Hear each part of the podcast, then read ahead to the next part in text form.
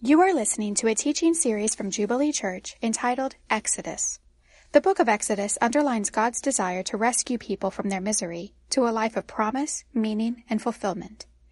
This eight week series explores key moments within Exodus in order to more fully appreciate God's love for people. If you would like more information about Jubilee Church, please visit our website at jubileestl.org.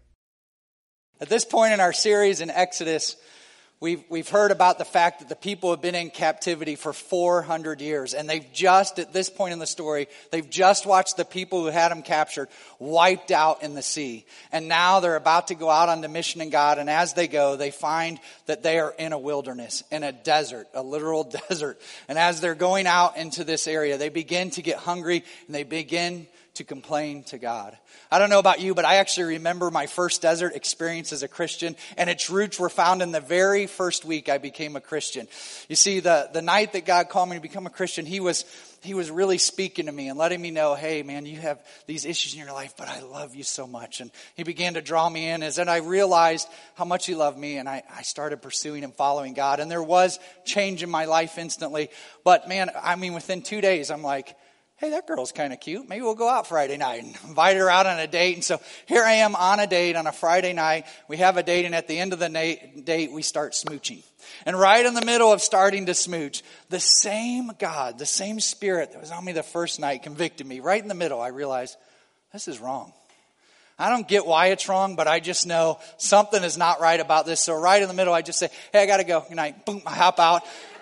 I get in my car, I start driving home, and in my car with this new God that I'm just learning to, is new to my life, I just, God, I don't understand why this is wrong. But I, I, will tell you this I am going to commit to learning from you, and will you show me?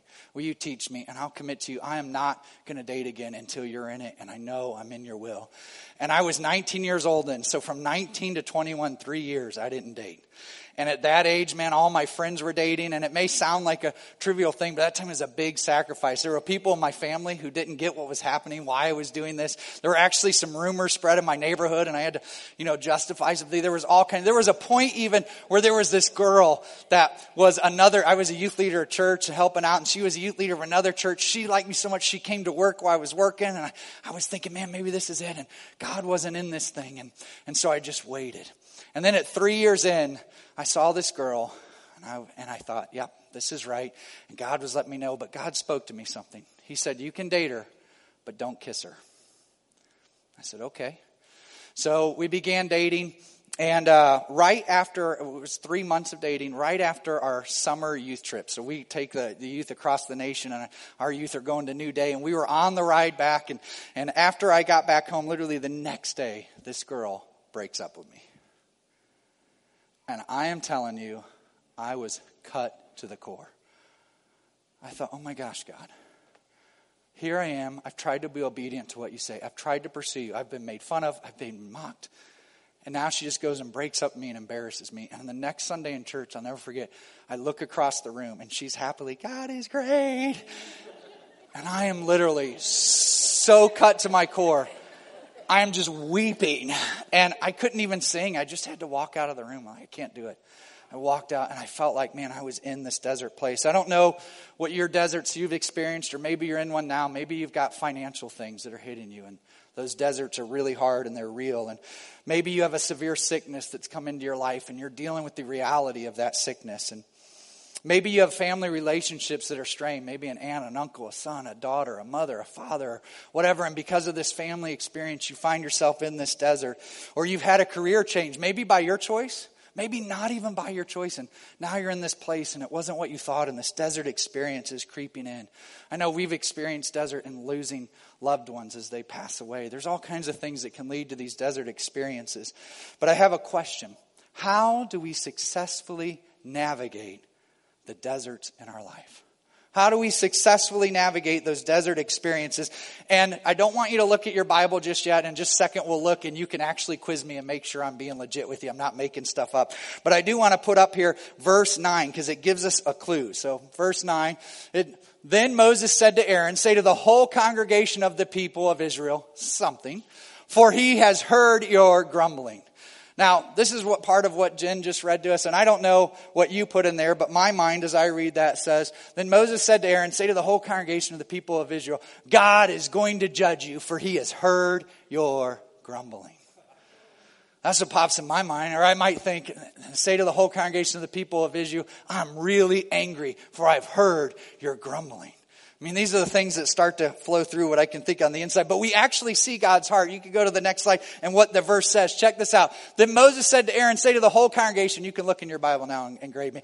Say to the whole congregation of the people of Israel, come near before the Lord, for he has heard your grumbling. You see, God's heart is that we would draw near to him. In our desert experience, what does God want? He wants authentic hearts real relationship, real connection to your heavenly father that loves you. We can see this in Jesus. In John chapter 20, you find out that Jesus has, he's actually lived a great life. He's died. He's risen from the dead and people are starting to spot him all over. And, um, in this spot, there's, there's about to be this guy who's one of his, his main disciples. And Jesus had a group of people that followed him called the disciples. And if you're newer to the Bible, he had these 12 that were his, to, oh, can you back up? Don't show that yet. The, he had these, he, thanks. He had these 12 guys that he was really training. And so what he would do is he'd go out and they'd pray and he'd heal, he'd do something cool, and then they'd get aside with him. How'd you do that? What happened? And they and he was training these guys. And in the midst of this, as Jesus comes back from the dead, as he raises, he starts popping up all over different places. And there's one guy named Thomas who hasn't seen him. And now we can look and check out what this says, his reply. So the other disciples told him, We have seen the Lord. But Thomas said, Unless I see his hands, the mark of the nails, and place my finger into the mark of the nails, and place my hands into his side, I will never believe. I mean, wow. You talk about a guy in a desert. Here is this mentor that has mentored him. All he has seen this guy do is do good after good after good after good. And then he watches him beat up. He watches him get killed and, and, and slain. And now, a few days later, he's around his friends. And he's hanging out with his friends, and, and they tell him, hey, he's up. And he's so in his desert moment, he doesn't even have hope. He can't hear the good news. You know, it's like that for sometimes in our deserts, isn't it? right? Our friends find out what we're going through and they try to be encouraging. They try, maybe they even offer the Bible or some advice to us and they try to encourage us and man, we can't hear it because of the desert. That's Thomas' situation. But check out what happens when Jesus replied, when he comes onto the scene. John uh, 20, verse 26, it says this. Uh, eight days later, his disciple were inside again, and Thomas was with them. Now, I'll give Thomas this. I love this about Thomas. When we're in desert times, he gives us a little clue to success. Man, don't leave the community of God. Stay knit in. Here he is in this hard situation. Man, what is he doing? He's knit in with the community of God. Now, look at what Jesus says when he walks in the room. Check this out. Although the doors were locked, Jesus came and stood among them. Really cool trick. And Peter said, or, and then Jesus said, sorry, peace be with you. Now look at this. Then he said to Thomas, now, now check this out. Thomas has been doubting. Here's what he said. Put your finger here and see my hands. And put your hand and place it in my side. Do not disbelieve, but believe. The action point that Jesus is saying for us when we're in a desert is connect with your God. Jesus himself is saying, Man, I want you to believe. Don't be disconnected. Believe in me. You know, one of my first, uh, one of my first times where I really learned about believing in God and connecting to Him. I, was about probably two weeks into a Christian. I don't remember what my issues were as far as my problems, but I was having some what I felt like were serious problems at the time. I remember calling my youth pastors like 10:30 at night, and I called him up, and I'm, you know, I don't know why I cried so much. I'm not a crier, but yeah, I'm crying. I'm in the middle. I'm like, oh, God, this is happening, and this is hard, and this is rough. And I'll never forget. He kindly interrupted me, and his voice was so good. He said, "Hey, Eric, I have some good news." I could talk to you about this, but here's the thing. You don't serve some rock somewhere. You don't serve a fake God. You don't serve somebody that doesn't hear. You serve the living, real God. So I'm going to hang up the phone and I want you to do something. I want you to pray to him. I want you to talk to him. And then I just want you to sit and I want you to wait. And I want you to let God speak to you. So I didn't even know how to pray, but I, I hopped down on my, my knees because I thought that's how you're supposed to. And, and trust me, reverence for God is great, but the cool thing, we can talk to God anytime. But I, I get on my knees and I begin to pray. And I start telling them, I don't know what my problems were. You know, my number two pencil is broken, you know, whatever it was. And I go through it. And at the end of this, this prayer, I sit and I'm just waiting and I'm waiting and I'm waiting. And all of a sudden, guess what happens? God's Spirit shows up and two things begin to happen. Some of the issues that I had, man, I'm like, oh, sharpen the pencil. Right, that'll fix it. That's awesome. And some of these other things, man, I don't know what the solution is, but in the presence of the Almighty God, when connecting with Jesus, all of a sudden those issues seem so insignificant. They began to melt away. And all I know is this peace started to wash over me. I don't know how to deal with that, but man, God, you're in control. And there is something about when Jesus entering into the presence of God. In Philippians 4 8, it says it this way. It says, Do not be anxious about anything, but in prayer and supplication with thanksgiving, let your requests be made known to God. And the peace of God, which surpasses all understanding, will guard your hearts and minds in Christ Jesus. Hey, I want to pass on the same advice that my youth pastor gave me all those years ago. Be real with God. Wait on God, and He will speak to you. See, in this passage, passage of Exodus, they are literally in a desert wilderness. It's not just a, a desert experience. They are literally in a desert, a place where life doesn't grow, provision doesn't grow. It wasn't a place where there's much water and they, they could experience dryness. And as they cried out to God, no, not only does he want them to draw close, he wants to actually bring real provision to their lives. Check out Exodus 16, 4.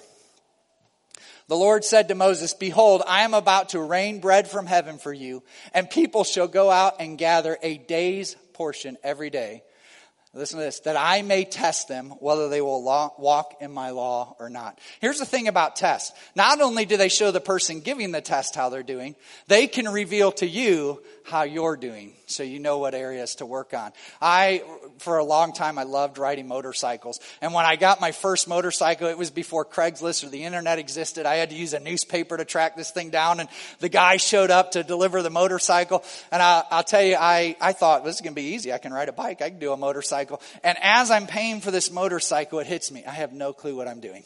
And so I said, Hey, dude, can you teach me how to ride this? And his response was, you're paying me for the bike, not for lessons. And he's walking off to get in the car, the person that drove him. And I'm like, hey, hey, come on, anything. And he's like, as he's getting in the car and starting to rev off, do you know how to drive a stick shift? Yeah. Same thing. One gear down, four up. See ya. And he takes off. I'm like, oh, okay, I got this. All right. So I go up, I walk it to this parking lot in this church, and you have a permit to, to while you're learning, and I figure out how to ride this thing, man. And I get to the point where I'm like, yeah, I am a good rider. I'm watching movies with motorcycles. Like, yes, me, man, yeah. And I go to, to the day to get my license, the test day. And when I show up on the test, I, I ace the written test, piece of cake. And I start off pretty good on the motorcycle test. And then I get to this one part of the test where as they explain the directions, I'm like, I didn't even know a motorcycle could do that. And I begin to realize, oh my gosh, I thought I knew this, but I'm missing something. And I ended up going to a motorcycle class, and I learned so much that helped me so much when I was on the road. Um, in desert seasons, tests help our hearts know when we're depending on ourselves instead of trusting in God. Now, just to give this some context, in the Bible, it says that this manna from heaven, this food that God providing, it lasted 40 years. So, a 40 year test, and every day, God's provision for 40 days. There, faithful. There. And in verse 31, it says this is kind of fun. It says, the taste. Now keep in mind the taste, not the shape. The shape was like sea. But it said the, tea, the, the taste of the manna the food from heaven was like wafers made of honey. So I picture like graham cracker taste. And I know graham, I think looking at me, you know I like graham cracker taste, right? As a matter of fact, this is exactly what 40 years of graham crackers does to you. Um, but man, I was looking at it and, and these guys, after 40 years, check out what it says. Numbers 11, 8. It says this, the people went out, they gathered it. So what are they doing with this? They're grounding it in hand mills. They're beating it in mortars. They boiled it in pots to make cakes of it. The taste of it was like the taste case bakes. The taste was like the taste of cakes baked with oil. Wow, I feel like I'm doing a Mad Lib. Okay, yeah. Man, the taste of it was, sounds like a dessert. Sounds pretty incredible, right? And so these guys for 40 years, I don't know what a mortar is, but they've, I thought that was something you shot at an enemy or something, but they figured out how to cook with this thing.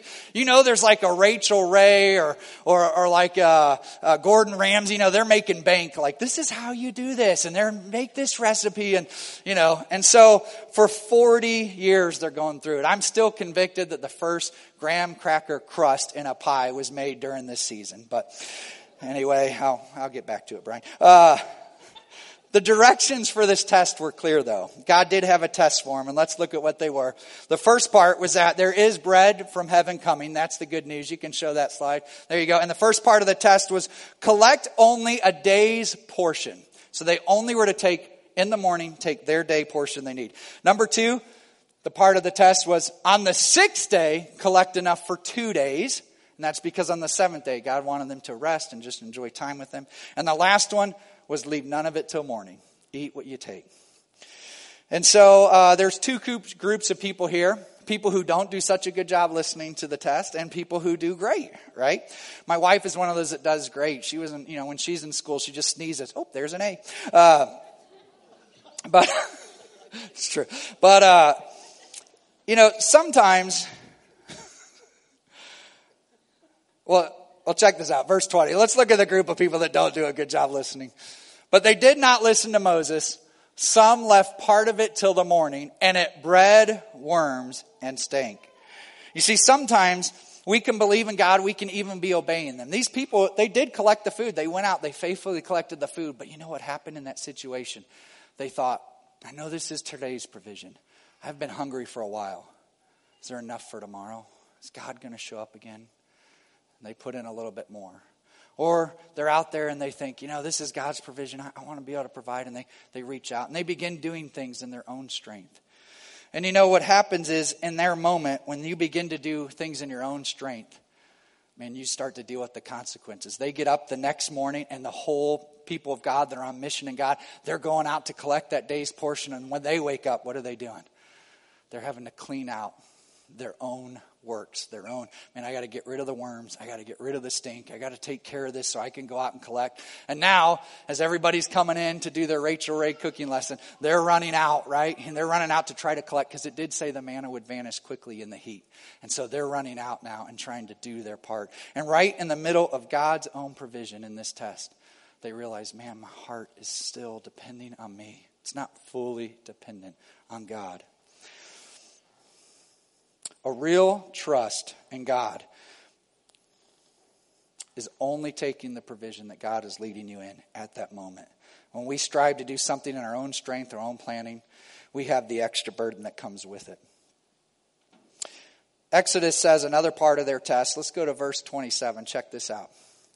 Remember, God wanted them to uh, collect two days' worth and enjoy rest. And this verse says, On the seventh day, some of the people went out to gather, but they found none. Now, here's what happened. Some of those people that went out on the last day, right? Were they supposed to collect anything on the last day? No, because they were supposed to collect two days before. But here's what happened. As they went out, they might have been some of those people who had collected two days before, and they saw the worms and the, and the stank and everything they had to deal with. And as they, they go out and they're supposed to collect two days, their wounds and their hurts from the past, even though they were on mission with the church, their wounds in the past keep them from doing what they're supposed to do right now. And some people, I think there was another group of people who were living on yesterday's word. The word yesterday was take a jar. Today's word is take two jars.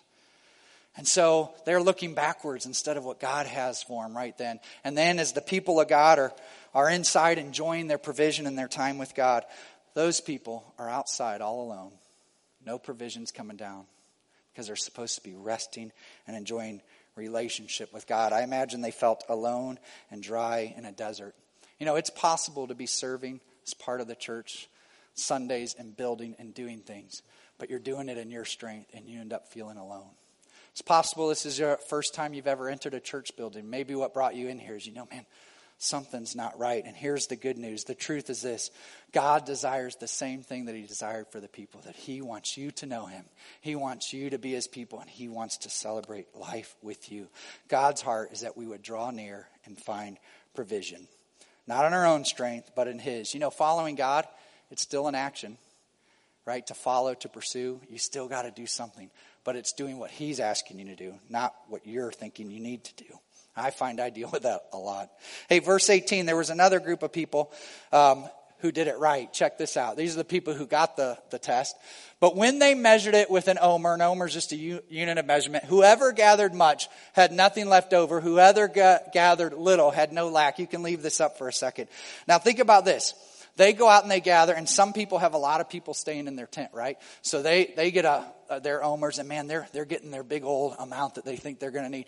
Some person might be in his tent, and he's just, you know, got his little, little bit that he's got. And there may be somebody going right in between these two, like, man, I think I got just the right amount. And they go into their tent with their portions, and check this out. Their heart was, man, I want to obey you, God. I want to do exactly. I want to follow you. I want to pursue you. I want to be in your position. And whoever gathered much, so whoever had a lot, had nothing left over. Whoever gathered little had no lack. To put it another way, God's provision is perfect. His provision for us as a people, His provision for you is exactly what you need for that moment. And as you walk in faith, as you follow God, I, the testimony or that story, that video that we saw earlier, where, man, I'm just going to obey God and then college here taken care of. Man, as we do what God is calling us to in that second, every single time, God's provision is exactly what we need. Some of us have made the mistake, and I, I know I've been guilty of this, is that when God provides, we just want to be out of the desert. But do you remember what I said earlier? It lasted 40 years. Provision doesn't mean your problems are gone. Provision doesn't mean everything is necessarily vanished. But there's a testing, there's lessons to learn. God's provision is there every day. He never leaves you. And some of us think, man, when I get this right, I'll get out of this desert I am. But it's not that way either. Man, God is with you every day. There's always provision, and there's a bigger purpose happening. As a matter of fact, um, the desert experience goes way beyond our own provision. It's about a lot more than us. Uh, we're, we're going to look at one more verse in just a second, but check this out. This verse happens 215 years before the event takes place. So there's a guy named Abram who will one day be Abraham, and God is telling him, hey, here's the cool thing. One day there is going to be a people that are my people. And he's telling them about them.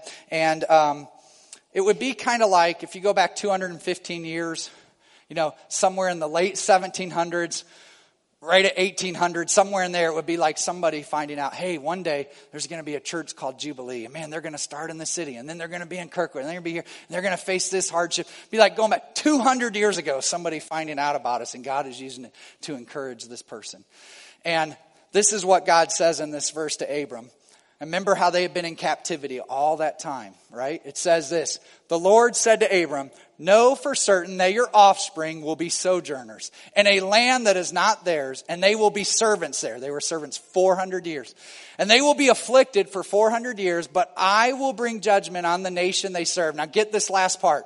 And they will come out with great possessions. Here's the thing God is saying in this look, it wasn't their sin that put us there. We think, man, we're in a desert, desert because of our sin. It wasn't their failings that put them there. It wasn't a God that didn't love them that put them into captivity in this time. God says, I have a big purpose that's happening. And here's the thing.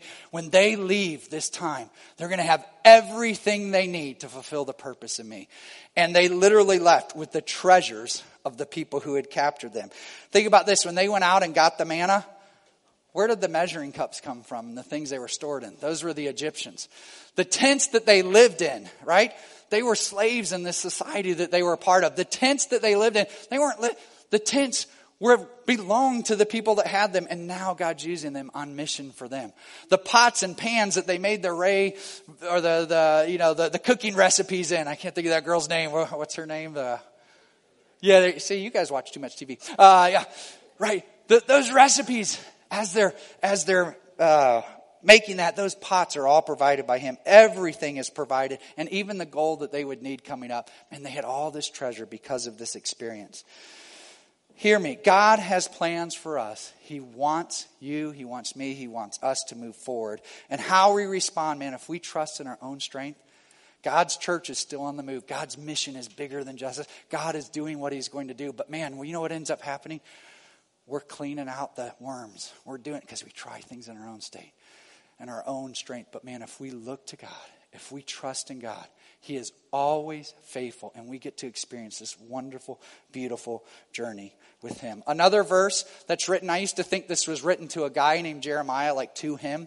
And I found out Jeremiah is writing it to the church. Check out this verse, Jeremiah 2011. 29 11. For I know the plans for you, declares the Lord, plans for welfare and not for evil. He's talking to the whole church to give you a future and a hope. And if you're newer to the Bible, here's the good news. There's all different kinds of versions. There's kids' Bibles that break it down the, for kids. There's versions that like, if you speak Chinese, it's going to be in Chinese. There's all different. And one of them is this one called King James. I don't read it much. It's kind of an older language, but I love how it words this. It says, I know the plans for you, declares the Lord, plans for welfare, not for evil. And then it says, to give you an expected end. God is taking us somewhere. There is a future and there's a hope. And here's the beautiful thing about God. I believe that His plans, His provision is both in the here and now, literally for you right now, and eternally, that God is doing something. Remember how I told you my first uh, desert experience that I had? The girl broke up with me. My heart was broken. And it was right after I had gone on that youth trip. Remember that? I said I was on the way back from the youth, and the next day they ended up, this girl broke my heart. Uh, what I didn't know, and I found out years later, is on the way back as we're in the van, it was high school students, and I was talking to them. We were having a discussion about how to honor God in dating and what is God's desire. And we were talking through all this, and they were looking up Bible verses. And at one point, one of the youth actually said, Well, you're dating someone right now. And I said, I haven't even kissed her. And unbeknown to me, in the back of the van was a girl that I thought was sleeping, my future wife, Bridget and she's taking this all in. And all of a sudden, the Holy Spirit moves on her heart. And she decides at that moment, yes, God, I'm going to break up my boyfriend. I'm going to apply how you want. And I'm going to wait for my husband that you would have for me. Here I thought God had completely abandoned me, completely let me down, completely made me a fool. And the reality is, He is preparing my future wife for me. And God is so good. He has this incredible this incredible plan. I have this wife that, man, she's, she is such a gift to me. And here, God, just in my obedience, used me to be able to, to impact her. He's so good. As we finish here, I want to hear the truth about God's best. Check this out John chapter 6, verse 32 to 35. Jesus said to them, Truly, truly, I say to you, it was not Moses who gave you bread from heaven, but my Father gives you the true bread from heaven. For the bread of God is he who comes down from heaven and gives life to the world. That's a little confusing to you. It's all right. It was confusing to the people hearing it. Look at the next part of the verse. They said to him, Sir, give us this bread always. And Jesus said to them, I am the bread of life. Whoever comes to me shall not hunger, and whoever believes in me shall never thirst the ultimate provision is Jesus. And I want to connect it to the very last verse that Jen Lee read earlier when, when she was reading. Verse 12, because I think it's actually connected. It says, And in the morning you shall be filled with bread. Then you shall know that I am the Lord your God. Jesus says, Man, I am the bread of life, and I want you to be filled. I want you to be filled in life. There is God's provision for us, and it's an authentic, real true provision that only comes as we focus on our great God that loves us.